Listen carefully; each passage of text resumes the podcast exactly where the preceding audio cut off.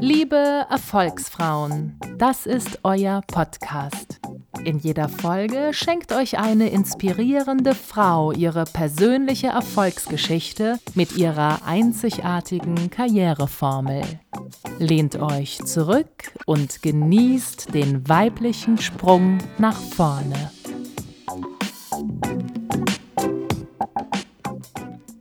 Mutig handeln von Monika Fenzau. Sind Sie mutig? Prima, dann bleiben Sie erfolgreich. Was hält uns davon ab, erfolgreich zu sein?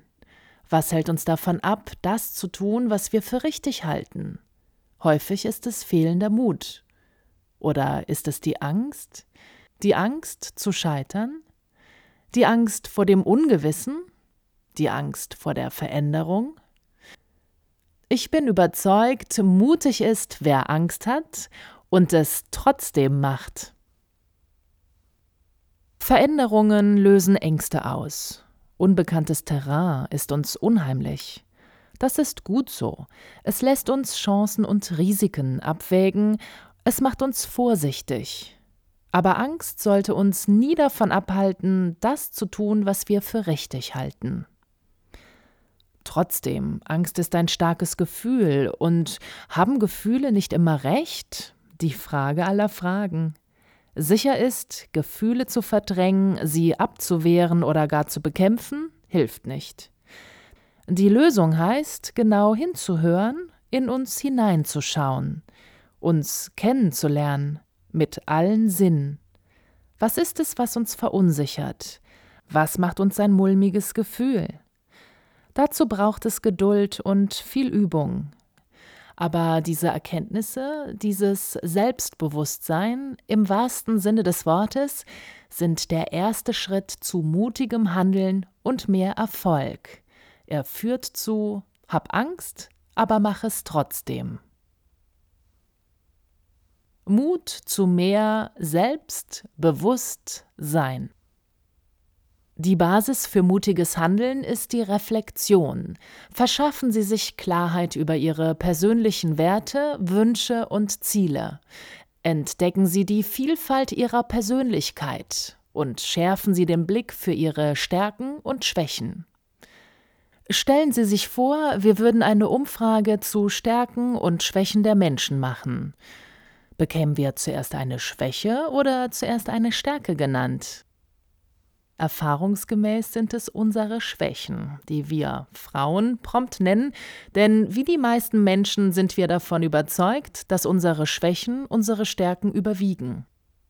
Unsere Schwächen haben wir abrufbereit. Sie sind mit starken Emotionen verknüpft. Ärger, Wut, Enttäuschung. Dementsprechend liegt der Fokus im Alltag wie im Beruf darauf, unsere Schwächen zu kompensieren und zu mildern. Wir haben es nicht gelernt, gütig mit uns zu sein, unsere Schwächen zu akzeptieren und angemessen mit ihnen umzugehen, und noch viel weniger haben wir gelernt, unsere Stärken zu stärken. Aber diese oft tief verwurzelte Konzentration auf unsere Schwächen hemmt uns, erfolgreich zu sein. Ich möchte Sie deshalb einladen, lernen Sie sich kennen. Fragen Sie sich, wer bin ich? Wo liegen meine Stärken? Welche Kompetenzen, Fähigkeiten und Eigenschaften sind es, die mich glücklich und erfolgreich machen? Diese zu erkennen und kennen ist ein enorm wichtiger Schritt. Gehen Sie ihn und schreiben Sie Ihre Erkenntnisse auf. Und dann gehen Sie noch einen Schritt weiter. Fragen Sie Freunde und Verwandte, Kollegen und Vertraute. Fragen Sie ganz offen und gezielt nach Ihren Stärken.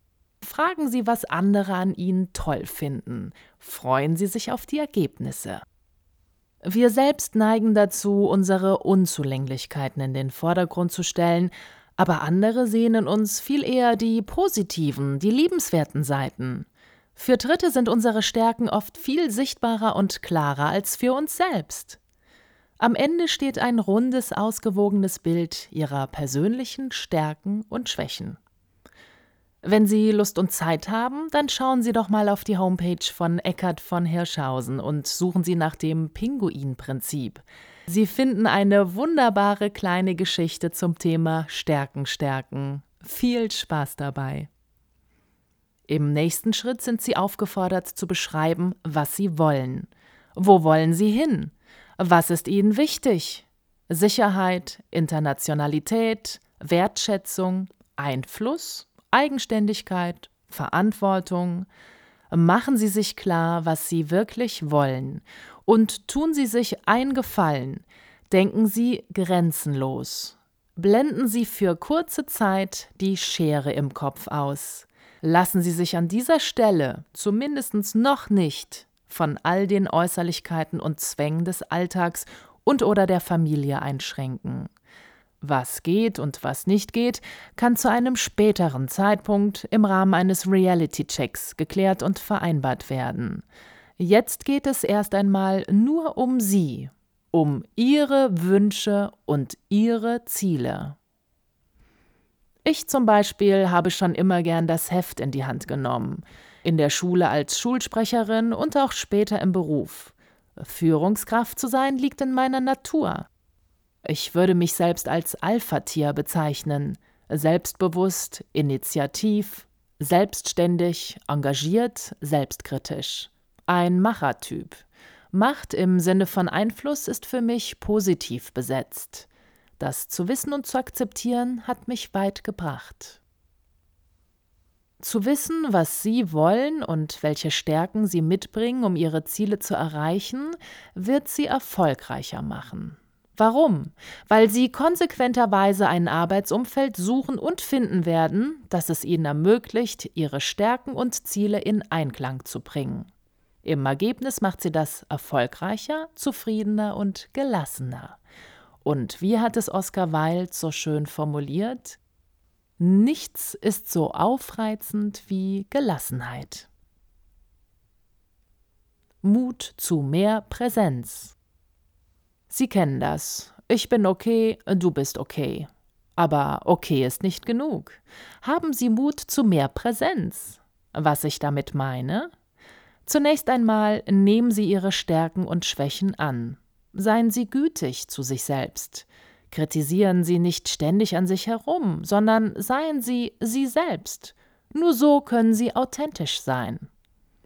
Seien Sie aber auch sensibel dafür, dass Ihre herausragende persönliche Stärke, Ihre besonderen rhetorischen Fähigkeiten, Ihre außerordentliche Schnelligkeit, Ihre bewundernswerte Präzision oder Ihre allumfassende Empathie im Extremfall auch Ihre größte Schwäche werden kann. Immer dann, wenn sie zu viel des Guten wird. Das muss nicht sein, kann aber. Und ich möchte Sie dafür sensibilisieren, dass dieser Umstand nicht so selten ist, wie wir es vielleicht glauben wollen. Ich zum Beispiel bin manchmal zu raumgreifend, zu bestimmt.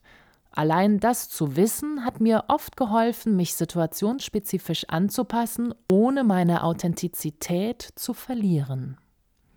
Trotzdem möchte ich Ihnen Mut machen, mehr Raum einzunehmen. Fallen Sie auf.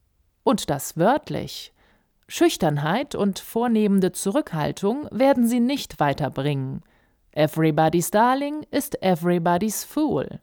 Ecken Sie ruhig ein bisschen an, je nachdem, in welchem beruflichen und privaten Umfeld Sie aktiv sind. Ich bin zum Beispiel fast 1,80 Meter groß. Wenn ich in einen Raum komme, dann habe ich meinen Auftritt, ob ich will oder nicht. Klar haben einige damit ihre Probleme, und so habe ich mühevoll gelernt, die Bedürfnisse meines Gegenübers besser wahrzunehmen und zu berücksichtigen. Aber mich klein machen, dafür gibt es keinen Anlass. Im beruflichen Umfeld kann Präsenz bedeuten, dass Sie Projekte übernehmen, mit denen Sie Aufmerksamkeit schaffen und sich ins Blickfeld rücken. Präsentation gegenüber dem Vorstand, Abstimmungen mit dem Leitungsteam, öffentliche Veranstaltungen, je nachdem, was in Ihrem Unternehmen und Umfeld gerade wichtig und en vogue ist. Eine Freundin von mir arbeitete im Controlling. Sie nutzte die Gelegenheit, in einer Projektgruppe zum Thema Betriebskindergarten Ja oder Nein mitzuarbeiten. Die Projektgruppe präsentierte ihre Ergebnisse vor der Geschäftsführung, sie erläuterte das Zahlenwerk. Das war ihr erster Auftritt. Heute steht sie regelmäßig auf den großen Bühnen des Konzerns und führt ein internationales Team von Finanzexperten. Suchen Sie sich auch solche Gelegenheiten und nutzen Sie diese. Es wird sich lohnen. Mut zu mehr Präsenz im Sinne von Auftreten, Aufmerksamkeit und Ausstrahlung braucht Kraft und Kondition. Deshalb schaffen Sie sich Freiräume. Fragen Sie sich, was tut mir gut? Wie kann ich am besten den Kopf frei bekommen und neue Energien tanken? Für mich ist das Laufen, Golfen und Coaching. Laufen ist voller Dynamik. Angefangen habe ich mit der 10-Kilometer-Strecke. Jetzt mag ich die 5 Kilometer noch lieber und dazugekommen ist seit ein paar Jahren der sogenannte Jedermann-Triathlon. 500 Meter Schwimmen, 25 Kilometer Radfahren, 5 Kilometer Laufen. Ich trainiere mit einer kleinen Gruppe von Enthusiasten. Wir motivieren uns gegenseitig und haben uns schon oft nach dem Laufen gestanden, dass wir alleine nicht von dem Sofa aufgestanden wären. Das Gemeinsame daran macht Spaß und der Wettkampf im Juli, einschließlich Winners Party, sind für uns das jährliche Highlight. Golfen ist anders. Ein Gepäckmarsch, verbunden mit der Konzentration auf den nächsten Schlag. Für mich die perfekte Symbiose. Der Ball liegt da ganz ruhig und wartet darauf, weiterzukommen. Jeder spielt für sich und trotzdem spielt man mit den anderen zusammen, tauscht sich aus, genießt den Tag. Eine wunderbare, naturnahe, sportliche Betätigung und gleichzeitig eine gute Netzwerkgelegenheit. Das Coaching ist für mich eine wertvolle Unterstützung, eine Oase der Reflexion und Inspiration. Wie bleibe ich souverän und entspannt, wenn ich mit überhöhten, unlogischen oder inkompatiblen Erwartungen konfrontiert werde? Wie kann ich mich in einem sich ständig ändernden und komplexen Umfeld noch besser positionieren? Wie kann ich das Verhalten von anderen besser verstehen und gleichzeitig meinen Standpunkt erfolgreich kommunizieren? Das Coaching liefert dazu keine vorgefertigten Lösungsvorschläge, sondern es unterstützt bei der Entwicklung eigener Handlungsalternativen. Ein Denken in grundsätzlichen Möglichkeiten spannend und immer hilfreich. Sport und Coaching sind Ausgleich und Aha-Erlebnis, Anregung und Spaß, Fitness und Kräftemessen. Vorab definierte Ziele werden zwar nicht jedes Jahr erreicht, aber sie bringen mich und das Team Schritt für Schritt voran. Das ist das Entscheidende. Mut zu mehr Erfolg. Neuer Job, ich und Chefin, andere Stadt oder gar anderes Land. Ähm, wo ist hier der Pausenknopf? Vielen wird bei dem Gedanken an solche Fragen schon schwindelig. Das soll ich machen? Das soll ich schaffen? Dazu fehlt mir doch die Erfahrung. Ja, vielleicht, aber wenn Sie es nicht machen, wie kommen Sie dann zu der Erfahrung? Dadurch, dass sie Veränderungen zulassen und Risiken eingehen, können sie nur gewinnen, allein schon durch das Erlernte. Und selbst wenn es nicht so laufen sollte wie geplant, so können sie sich am Ende zumindest nie vorwerfen, es nicht wenigstens probiert zu haben. Oder andersherum gefragt, was wäre denn das Schlimmste, was passieren kann? Kein Erfolg? Ich halte es da mit Franklin D. Roosevelt. Im Leben gibt es etwas Schlimmeres, als keinen Erfolg zu haben. Das ist, nichts unternommen zu haben. Schaffen Sie Gelegenheiten und haben Sie den Mut, die Gelegenheiten auch zu nutzen. Viele Weggefährtinnen stehen meines Erachtens viel zu früh auf der Bremse so zum Beispiel bei Bewerbungen. Wenn es um eine neue, herausfordernde und vor allem leitende Position geht, fangen viele Bewerberinnen schon vor den Vertragsverhandlungen an zu überlegen, warum sie für den neuen Job nicht die richtige sind oder was gegen die Annahme der neuen Position spricht. Ich sage dann immer, entscheiden müssen sie sich erst, wenn der Vertrag auf dem Tisch liegt. Erst am Ende eines Bewerbungsprozesses ist es sinnvoll, die Vor- und Nachteile endgültig abzuwägen. Prüfen Sie, ob Sie die Ungewissheit der Unzufriedenheit vorziehen können und treffen Sie erst dann eine Entscheidung. Viel zu oft wird schon weit vorher die Handbremse gezogen. Das geht manchmal so weit, dass die geplante Familiengründung in ein paar Jahren als Argument gegen eine heutige Führungsposition angegeben wird. Wie schade. Ich glaube, dass den Frauen und den Unternehmen viel entgeht, wenn Frauen gar nicht erst ihren Hut in den Ring werfen. Natürlich spricht nichts dagegen, weitblickend sein Leben zu sortieren. Aber gemachte Erfahrungen kann ihnen niemand mehr nehmen. Wenn Sie sie nicht machen, macht sie jemand anderer, der oder die Ihnen dann in ein paar Jahren nach der Elternzeit die interessanten Jobs vor der Nase wegschnappt. Dann dürfen Sie sich allerdings auch nicht wundern. Also, haben Sie den Mut und machen Sie den nächsten Schritt.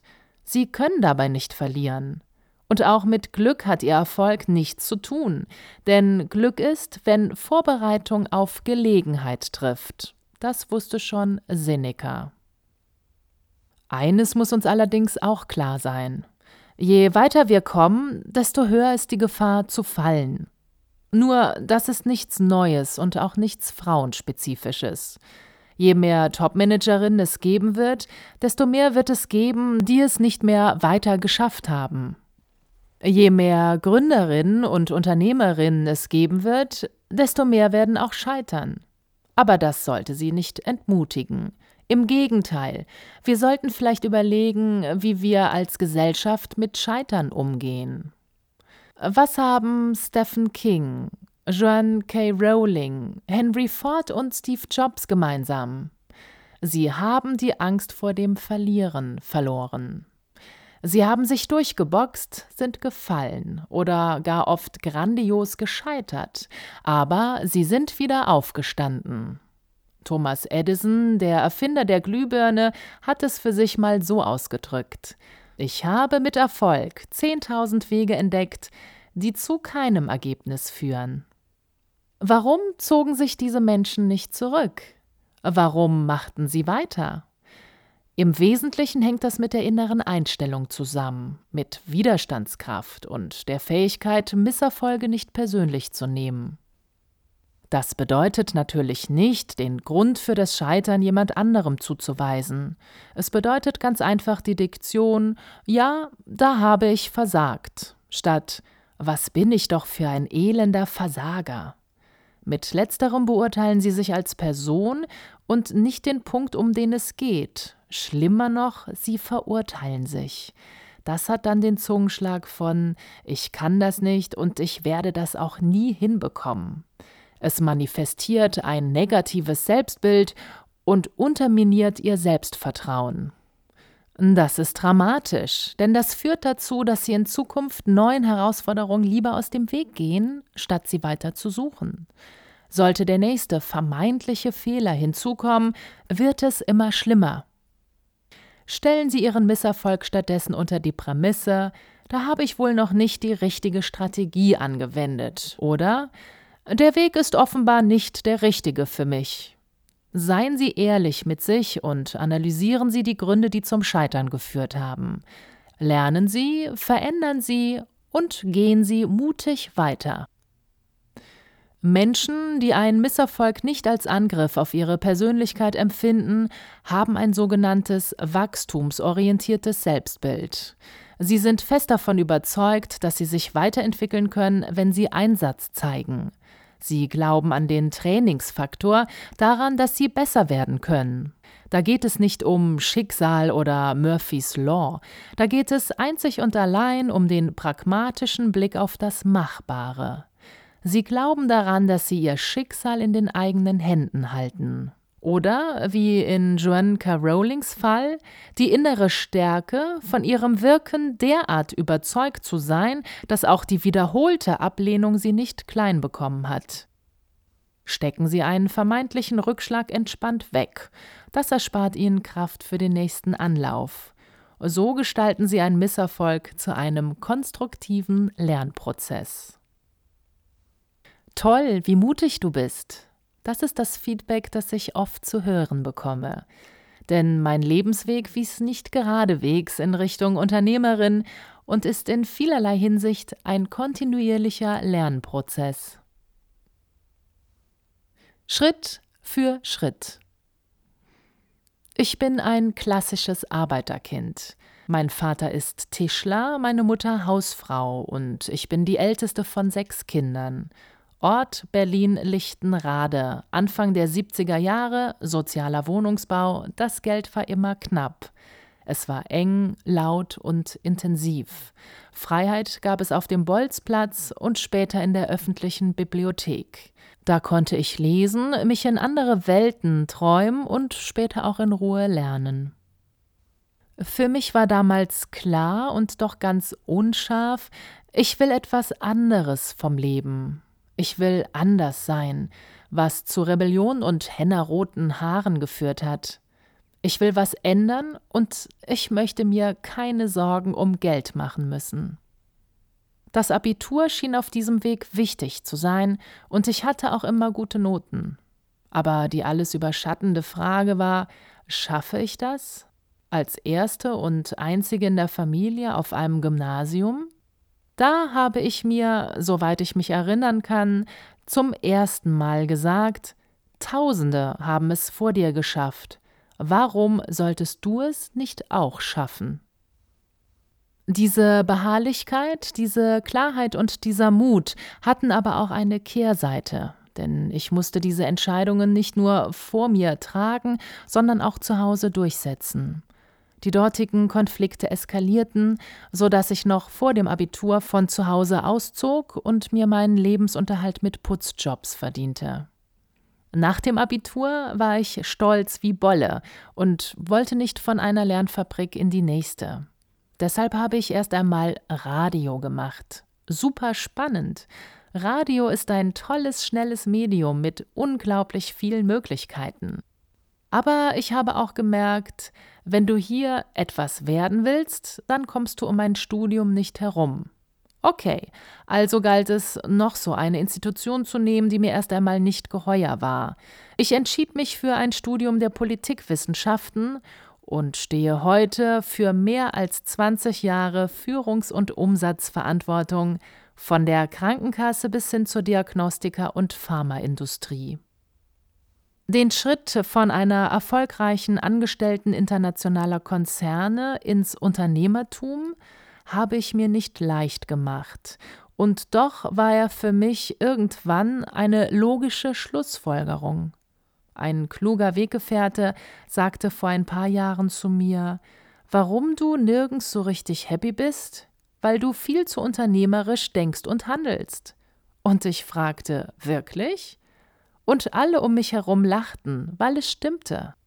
Tja, ich habe mich lange gewehrt und andere Werte in den Vordergrund gerückt. Gestaltungsmöglichkeiten, Verantwortung, finanzielle Unabhängigkeit, aber die unternehmerische Freiheit kam zu kurz. Im Jahr 2012 war es dann soweit.